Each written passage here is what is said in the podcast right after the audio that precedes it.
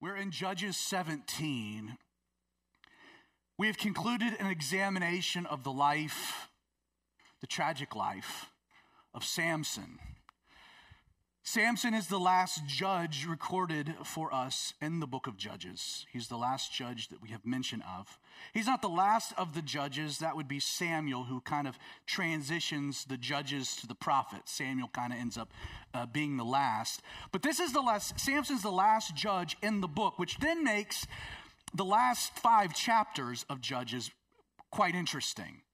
In fact, if you've thought Judges has been a weird book up until now, I mean, buckle up it's going to get really, really weird. I mean, five chapters of just like, I can't believe that this is even in the Bible. It's very hard, by the way, to find commentary on the last five chapters of the book of Judges.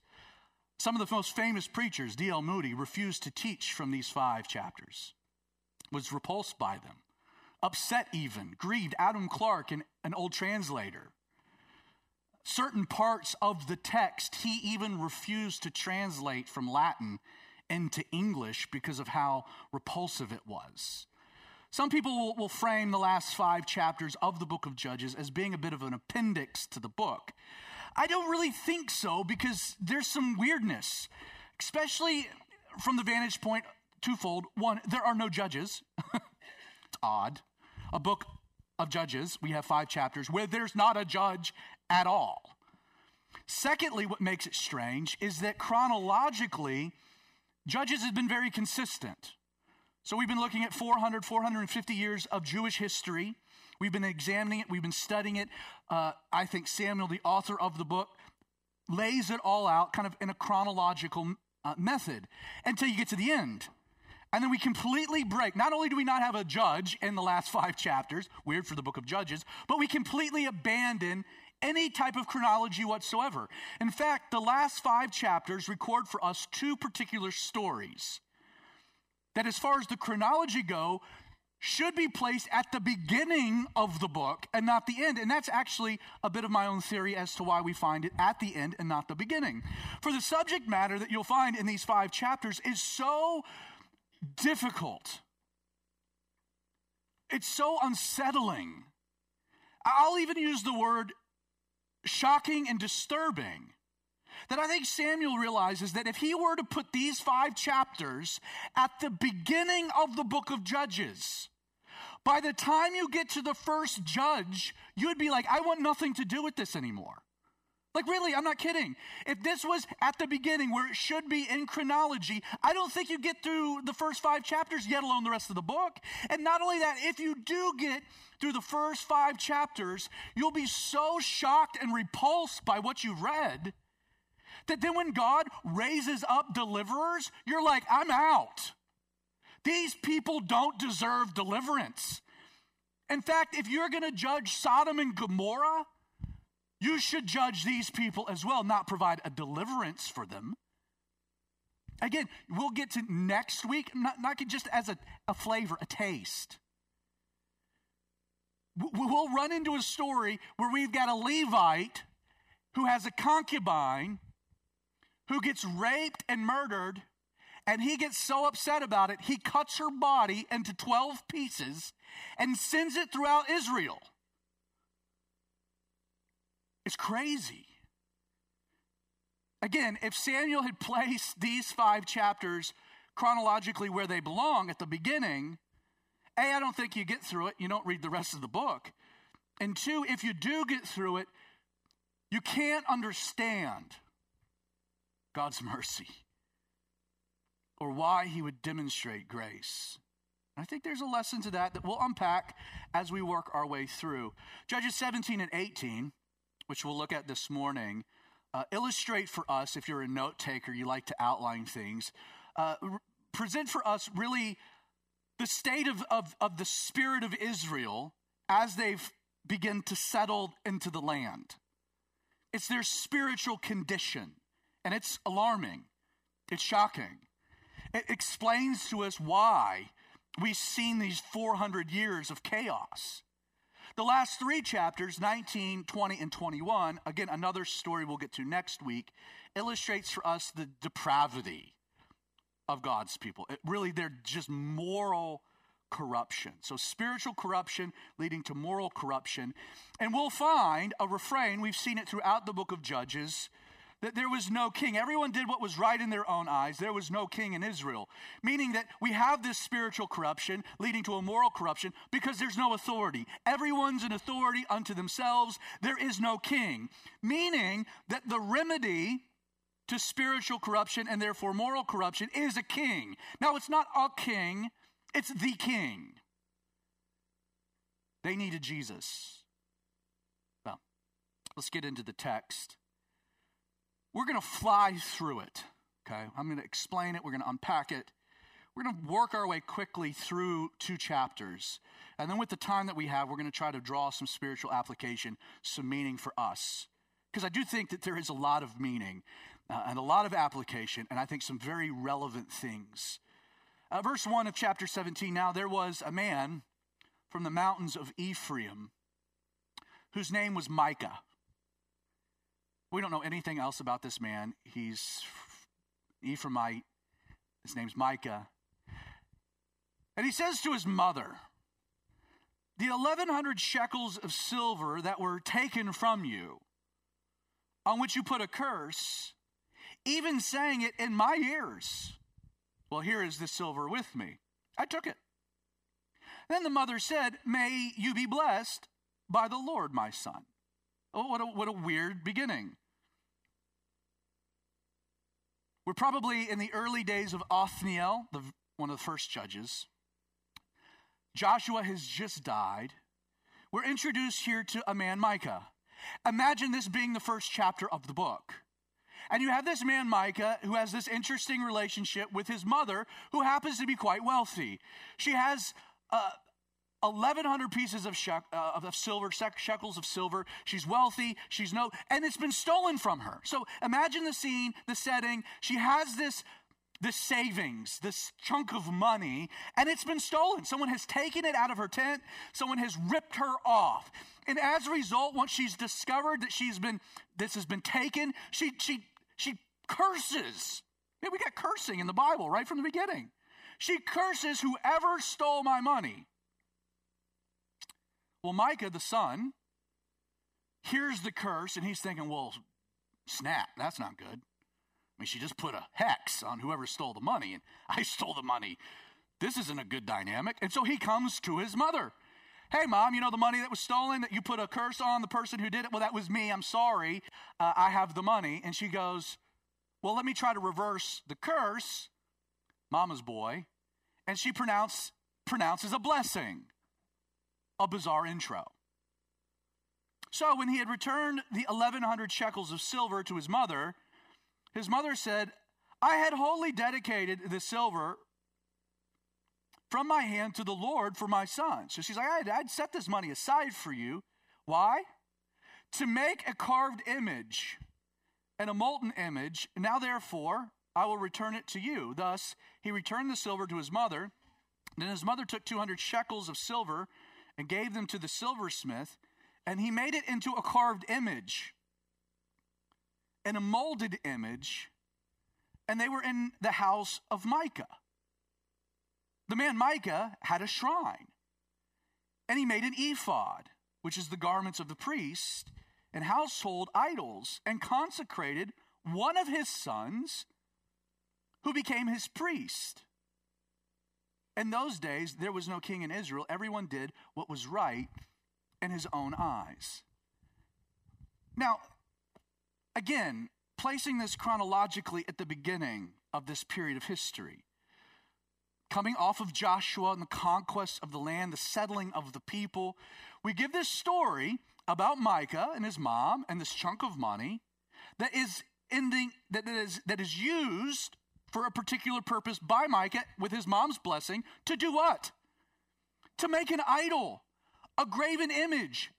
Not just a graven image and an idol, but they like they establish their own mini religion here They get the idol, they've got the shrine, they've got the molded image, the carved image, and then he's like, I'm to pick out one of my sons, and I'm to put him in the attire of the priest. Like, this is shocking behavior. Why? Well, if you go back for a moment to Exodus 20.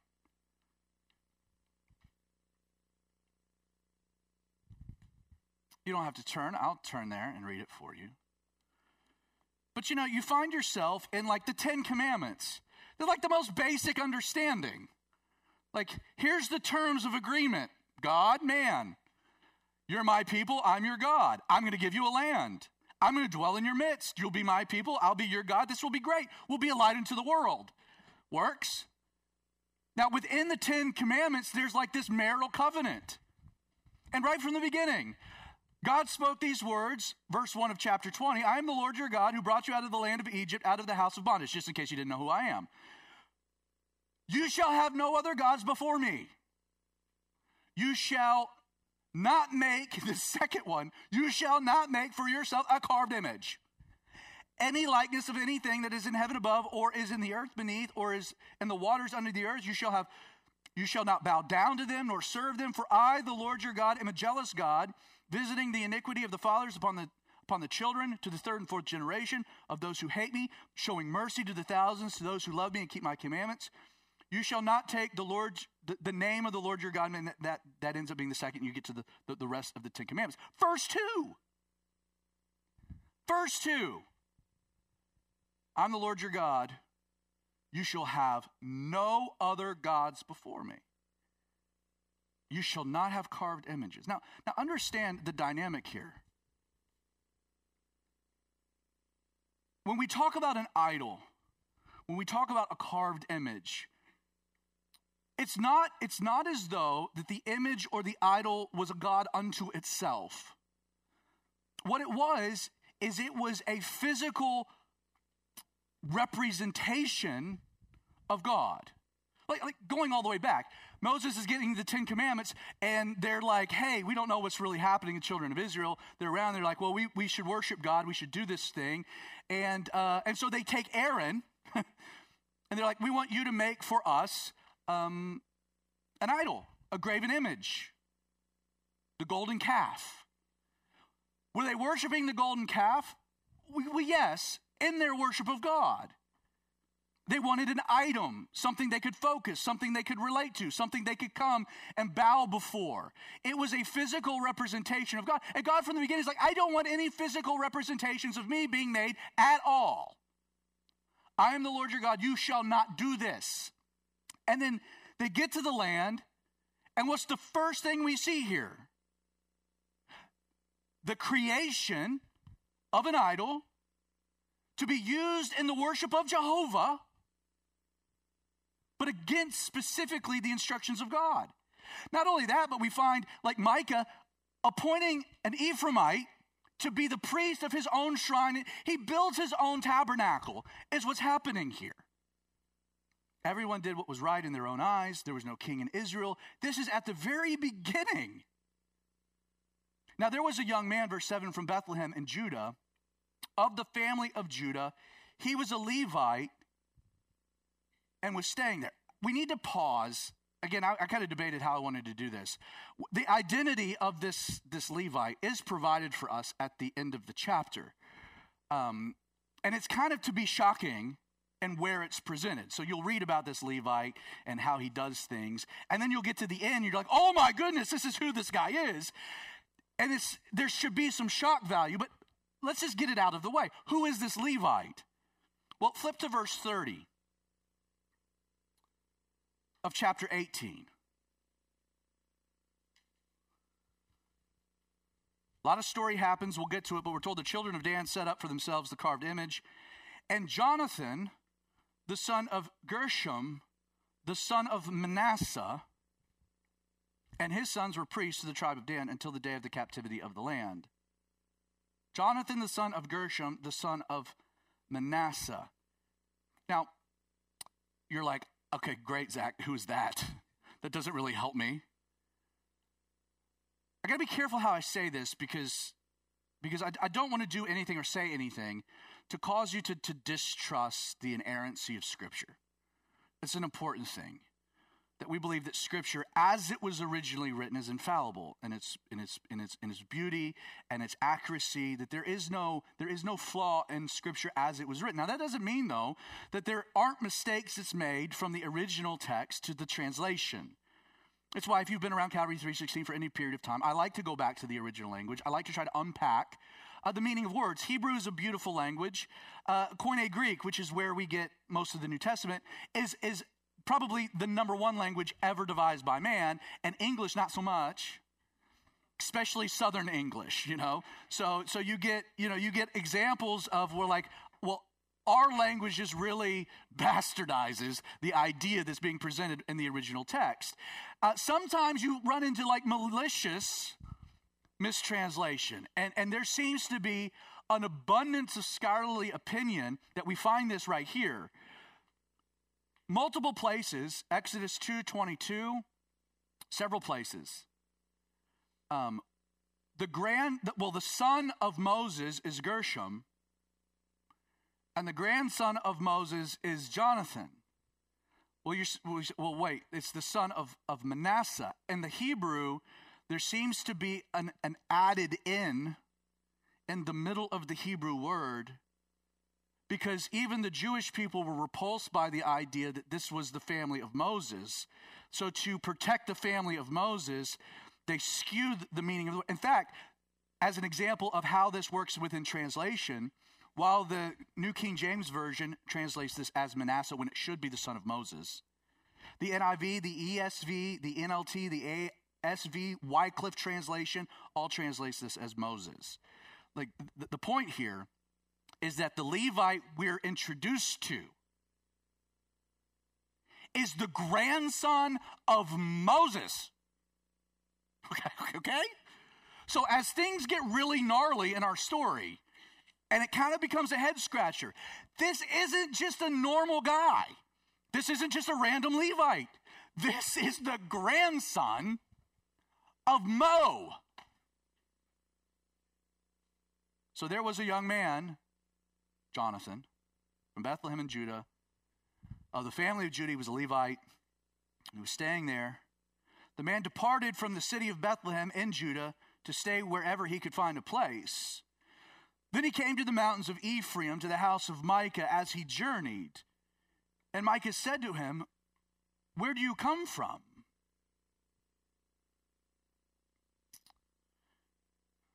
So he said to him, I am a Levite from Bethlehem in Judah. I am on my way to find a place to stay. So this Jonathan, this Levite, uh, is kind of tired of being a Levite. He's in Bethlehem, Judah. He's where he's supposed to be. He's doing the Levitical things. Again, this is early in the story. And he's like, Yeah, I'm just not feeling this. And so he leaves. He doesn't know where he's going.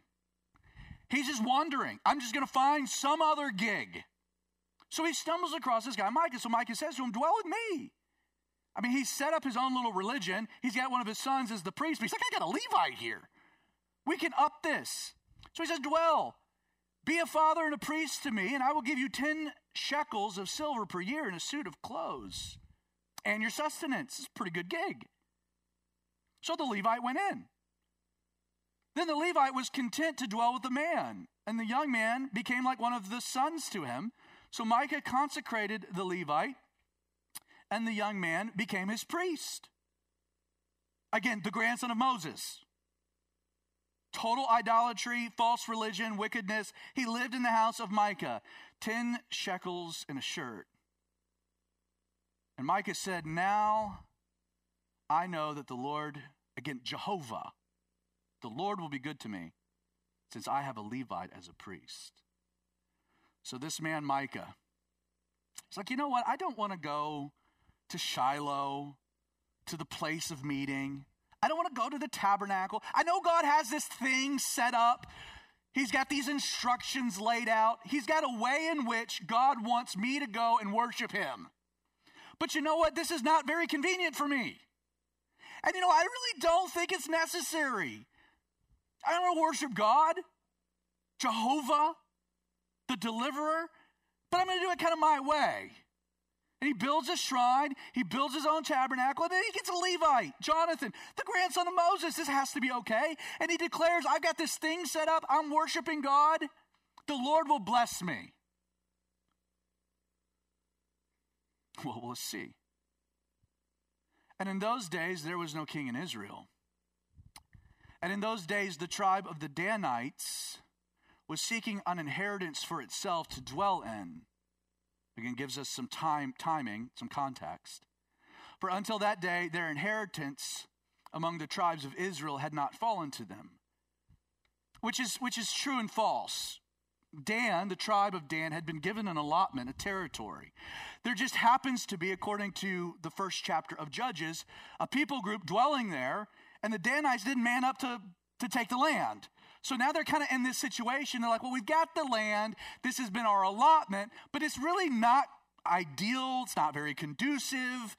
You know, let's maybe find some other stretch of territory. It'd be too hard for us, you know, to seize what God has given us. Let's find something else. That's kind of what's happening here. So the children of Dan sent five men of their family from their territory, men of valor from Zorah and Eshtaol, to spy out the land and search it.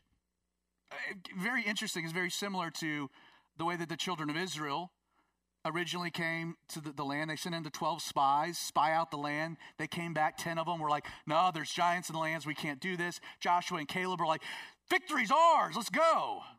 Same thing, five spies. Let's find a place that we can settle. So they said to them, Go search the land. So they went to the mountains of Ephraim to the house of Micah and lodged there. Micah's place is happening for some reason. You're traveling through Ephraim like you just you end up landing at Micah's Micah's dwelling. And they're at the house of Micah and they recognize the voice of the young Levite. Again, Jonathan's a famous guy. The grandson of Moses. So they turned aside and they said to him, Who brought you here? What are you doing in this place? What do you have here? Like, what's the gig, man? What's the deal? So he said to them, Thus and so Micah did for me. He has hired me, I've become his priest. So they said to him, Please inquire of God, that we may know whether the journey on which we go will be prosperous. So the priest said to him, Go in peace. The presence of the Lord be with you on your way. So the five men departed and went to Laish and saw the people who were there, how they dwelt safely, and in the manner of the Sidonians, quiet and secure. There was no rulers in the land who might put them to shame for anything. They were far from the Sidonians, and they had no ties with anyone. So these five men get to Laish, this town. They're like, hey, this is a nice place. And not only is it a nice place, it's kind of a quiet place. It's removed from any type of protection. They don't seem to have much of an army. This is a great place for us to come and settle. So the five men departed and went to Laish. Then the spies came back, verse 8, to their brethren at Zorah and Eshtaol. They brought the report. So they said, Arise, let us go against them, for we have seen the land. And indeed, it's very good. Would you do nothing? Do not hesitate to go and enter to possess the land. When you go, you will come to a secure people, a large land, for God has given it into your hands, a place where there is no lack of anything that is on the earth. Again, Laish will be translated later, be renamed Dan, the, the city of Dan. The, ruins you can actually go and visit today. Verse 11 And 600 men of the families of the Danites went from there, from Zor and Eshtaol, armed with weapons of war. So they're going to go up, they're going to take this, this, this town, this area. They're going to settle there. They went up, they encamped in Kirjath Jearim in Judah. Therefore, they called that place Mahaneh Dan to this day. There is west of Kirjath Jearim. Just some, you know, that's a freebie. So they passed from there to the mountains of Ephraim, and they come to the house of Micah. Then the five men who had gone to spy out the land of Laish answered and said to their brethren, Do you know that there is in these houses an, an ephod, household idols, carved image, molten image? Now therefore consider what you should do. So they turned aside there and came to the house of the young Levite man, to the house of Micah, and greeted him. So the five spies, they coming back through there's Micah's house. They're like, you know, we, we scoped out this place too. The guy's working his own religion. He's got a priest, he's got idols, he's got an ephod, he's got his whole, this whole thing set up. This is perfect. So the 600 men armed with weapons of war, who were from the children of Dan, stood by the entrance of the gate. They're the posse. Then the five men who had gone to spy out the land went up, entering there. They took the carved image, the ephod, the household idols, the molten image. The priest stood at the entrance of the gate with the 600 men who were armed with weapons of war. When they went to Micah's house, they took the carved image, the ephod, the household items, the molten image. The priest said to them, What are you doing? Come on, guys, what's the deal? And they said to him, Be quiet. Put your hand over your mouth. You should be very careful the next words you utter, son. And come with us. Be a father and a priest to us. Is it better for you to be a priest to the household of one man, or that you may be a priest to a tribe and a family in Israel? So the priest's heart was glad. And he took the ephod, the household idols, the carved image, and took his place among the people. So the Danites are migrating north. They come to Micah's house. Jonathan the Levite's got this gig set up for Micah. He's his priest. They've got their idols. They've got their way of worshiping. It's a good thing. The Danites come by and they're like, hey, we're going to take this whether you like it or you don't. But we got a gig for you. Right now, Micah hired you for 10 shekels and a shirt, some sustenance, some clothes. But instead of being a priest for like one dude and his family out here in Ephraim, why don't you be our priest for a whole tribe of Israel? Come with us. And so Jonathan's like, yeah, I'll, I'll I'm, he's a priest for hire. And a bigger congregation became available, a bigger church, more resources. This is a better gig than the gig I had. Sure, I'll go. So they turned and they departed, and they put the little ones, the livestock, the goods in front of them. They're anticipating some type of uh, a conflict, maybe from the rear flank from Micah.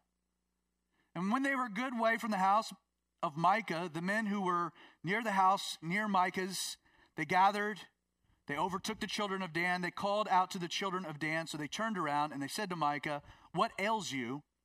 That you have gathered such a company. And he said, You have taken away my gods, which I made, and my priest, and you've gone away. Now, what more do I have? How can you say to me what ails you? Micah comes like, You've taken my gods, and I made them. They were mine. By the way, side note, if someone can take away your God, not a good God. Someone could take your priest, not a faithful priest. But Micah's been ripped off. So the children of Dan said to him, Do not let your voice be heard among us, lest angry men fall upon you and you, use your, you lose your life and the lives of your household. Micah, step back. So the children of Dan went their way, and when Micah saw that they were too strong for him, he turned and went back to his house. So they took the things Micah had made and the priests who had belonged to him and went to Laish, to a people quiet and secure. And they struck them with the edge of the sword and burned the city with fire. That was nice. There was no deliverer because it was far from Sidon. They had no defenses, they had no ties with anyone. They were sitting duck. And it was in the valley that belongs to Beth Rehob. So they built the city and dwelt there. Again, this is not their territory. This is wicked and evil and completely against the purposes of God. They called the name of the city Dan, after the name of Dan, their father. That they're not very creative who was born to Israel. However, the name of the city formerly was Laish. The children of Dan set up for themselves, we've read this, the carved image, Jonathan the son of Gershom, the son of Manasseh, of Moses, and his sons were priests of the tribe of Dan till the day of the captivity of the land. Amazing, would have been shocking. So they set up for themselves Micah's carved image, which he made. All the time, and this is the context, that the house of God was in Shiloh. Understand that Dan when you look at the tribe of Dan historically, kind of from the macro perspective. Uh, Dan is a wicked tribe. God judges Dan harshly. Uh, Dan ends up being um, a very corrosive element within the national identity of Israel. Now, while the, the country was unified to a, to a degree under the, the, the kingship of Saul, and then most definitely under the leadership uh, of David and then Solomon, Rehoboam, uh, Solomon's son, makes some stupid decisions, and some of the tribes are like, We're out. And we're going to separate. In fact, the 10 northern tribes, all the tribes that lived in the northern part of Israel, seceded. They broke, leaving the two tribes in the south, Judah and Benjamin, to be Judah. So when you're reading the Old Testament, and you'll run into, especially during the Kings, uh, Judah, capital Jerusalem, Israel is the 10 northern tribes, the 10 tribes of Israel. The problem that they faced is well, in order to worship God, you would have to go outside of the territory back down to Jerusalem, because that's at that time where the temple was. So what happens? The Danites are like, we've got a solution. We've been worshiping God our own way for generations. And the origins of it go back to Moses' his grandson. God's kind of blessed us. We've got our our own priesthood. We've got our own idols. We've got our own place of worship. We've got our own ephod. Like we're set. No need to go to the temple to worship God this way. We can do our own. And they introduce idolatry to the 10 northern tribes, and God judges that with the Assyrian Empire. I mean, a brutal judgment. This is an important story, for it gives us the origins of all the stuff that happens later in the Old Testament. Well, how does Dan become so corrosive? This is how. A random guy named Micah decides to start his own religion, hires Moses, his grandson, and the Danites are like, We'll give you a better gig, come be our priest. And this is the story, this is how it worked. So, from a, a macro perspective, as, as far as our, our, our understanding of Scripture and our reading through Scripture, there's, this is an important uh, text because it explains things that happens later on. For us, it's not very relevant. For us, though, that there is an application. There, there's kind of an interesting undercurrent to the story that you should not miss. If you whittle it all down, what Micah did, what the Danites adopted, what Jonathan was a part of, and their heart, they didn't see a problem with it. They were worshiping Jehovah. But they weren't worshiping Jehovah the way that Jehovah wanted to be worshiped. Again, for us, I guess the easy point of application is that God is as interested in the way in which you worship Him as your worship. God is not cool with you worshiping God as you want to and the way that you determine to be right. God has made it very clear how he wants to be worshiped, how he wants his people to worship him. And you're like, well, I'm worshiping God. I'm just doing it my own way. Oh, it's more convenient. It works better with my schedule. It, it works with the baseball's travel, you know. I worship God the way I, I need to. And God's like, I'm not cool with that. Beyond that, though, I think that there is a deeper idea that is just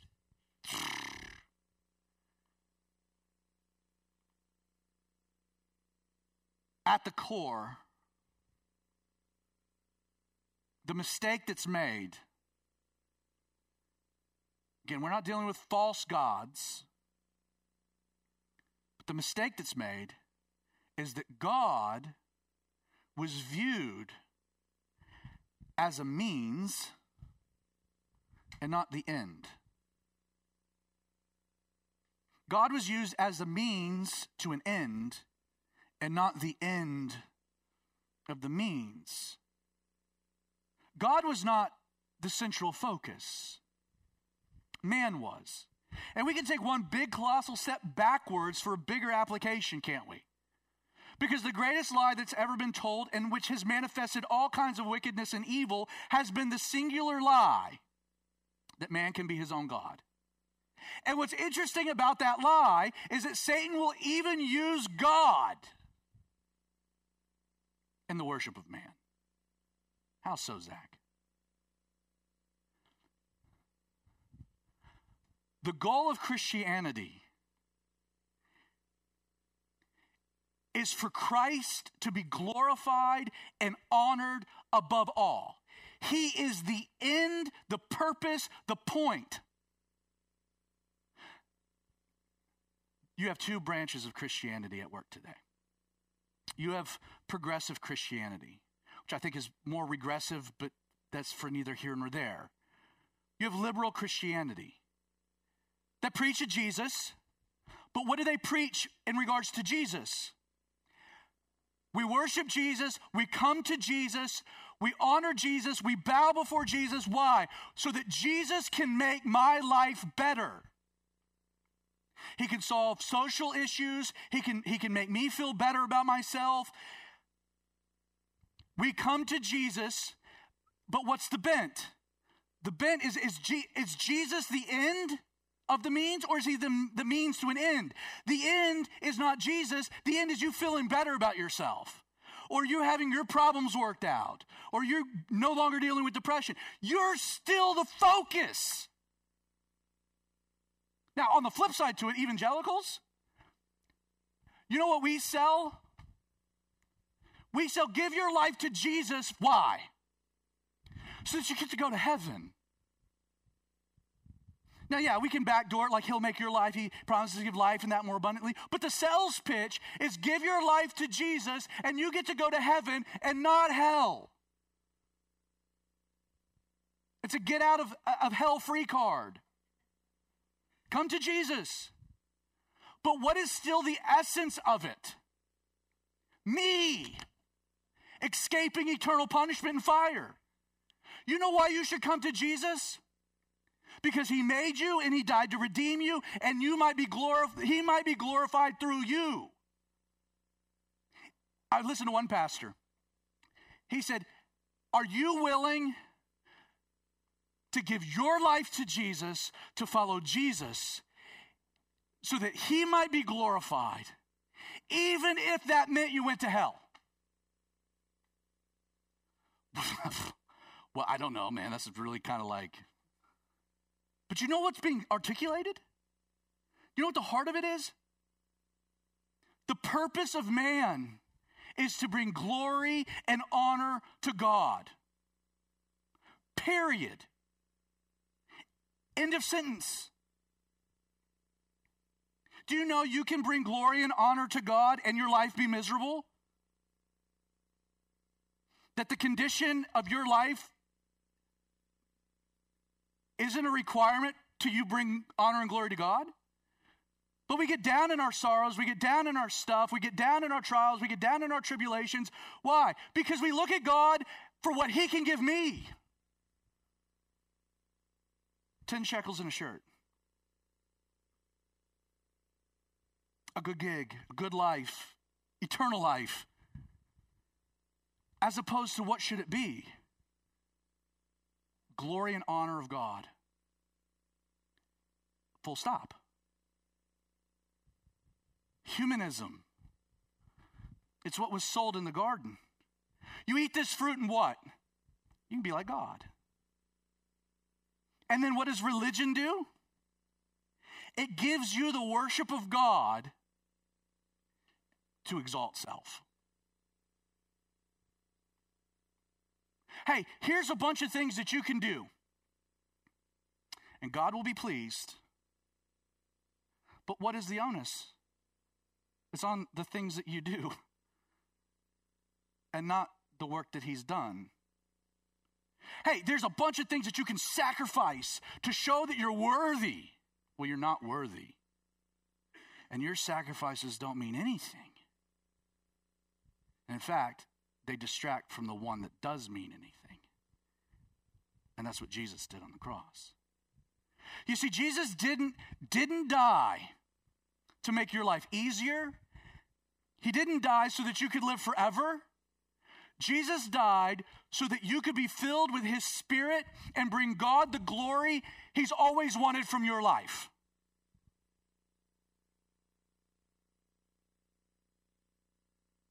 And yet we come, and as the famous preacher says, we will sell out for 10 shekels and a shirt. we will use God as a means to our end. As opposed to saying, you know what, God? My life is not my own. I want to bring honor and glory to you. It's interesting, and whether it's liberal Christianity or like super conservative Christianity, both have minimized a central idea to Scripture. It's called holiness. We don't talk about holiness. We don't talk about personal holiness. We don't. And yet we are called to be holy, for God is holy. We are called to be distinctly different, for God is separate. Holiness is the manifestation of my life's not my own, and my sole purpose is to bring you glory, to bring you pleasure, to bring you honor, and how I live, and how I speak, and how I move, and how I worship, how I read my Bible. I'm not reading my Bible for any other reason that God has said this is how we can get to know each other, and He delights in spending time with you. Do you pray to get your will done in heaven? so that your will might be done in heaven as it is on earth? Or do you pray because you just want to spend time with God? Like, what's the purpose of your prayer? To get God to fix this, to get God to do that, to get Him to intervene here, or to do that, to, to, to work there? Or is it, hey, you are not the means to my end, you're the end and you're all I want. This is how Paul could say to live is Christ and to die is gain. Literally, it's, it's a formulaic way of saying it in the Greek. To live is fill in the blank, to die is to get more of the very thing I'm living for. That's, that's the framework of it. You plug into the spaces and see if it works. To live is money. To die is more money? Does that work? To live is security, to die is more security? Like you just, pl- what's the only thing that works within the formula? What's the only thing that you get more of when you die that you can have right now? That's Jesus Christ. To live is Jesus, which makes death nothing more than more of what I've always lived for.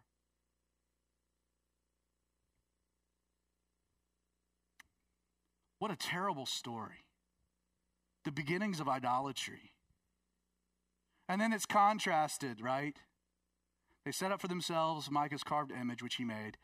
All the time, the house of God was in Shiloh. The whole time, God was right there saying, Come, come. But they didn't. They wanted to do it their own way. And they suffered terrible consequences as a result. So, Father, Lord, we just let that settle into our hearts in Jesus' name. Amen.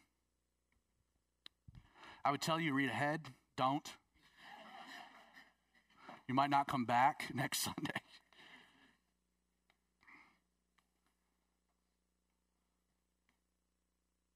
I'll tell you, it's such a challenge. It's such a challenge because our sales pitch, our sales pitch as a church to the world has been a lie. Come to Jesus and he will fill in the blank. That's using Jesus as a means, as opposed to come to Jesus because he's worthy. And that's it. Come to Jesus You'll have a better life. Come to Jesus. He'll solve all your problems. Come to Jesus and he'll save your marriage. Come to Jesus and he'll fix your kids. Come to Jesus and you'll have the get out of hell free card. Again, it's all means to an end. Come to Jesus because he loves you and he died for you and he wants to be with you. Come to Jesus because it's the only way your life will honor God. Straightforward, man. That's a gospel without bull. poop. It's truth. Come to Jesus not for what you get out of him. Come to Jesus because he's worthy. On that happy note, but true note, may you be filled with God's Spirit. May you walk in his grace. May you kick off the shackles of a religious obligation for you to do this or not do that. And may you just delight in a person named Jesus. Because I tell you, the more you hang out with him, the more you get to know him, you, you can't stay the same. It's hard for jerks to hang out with Jesus for a prolonged period of time.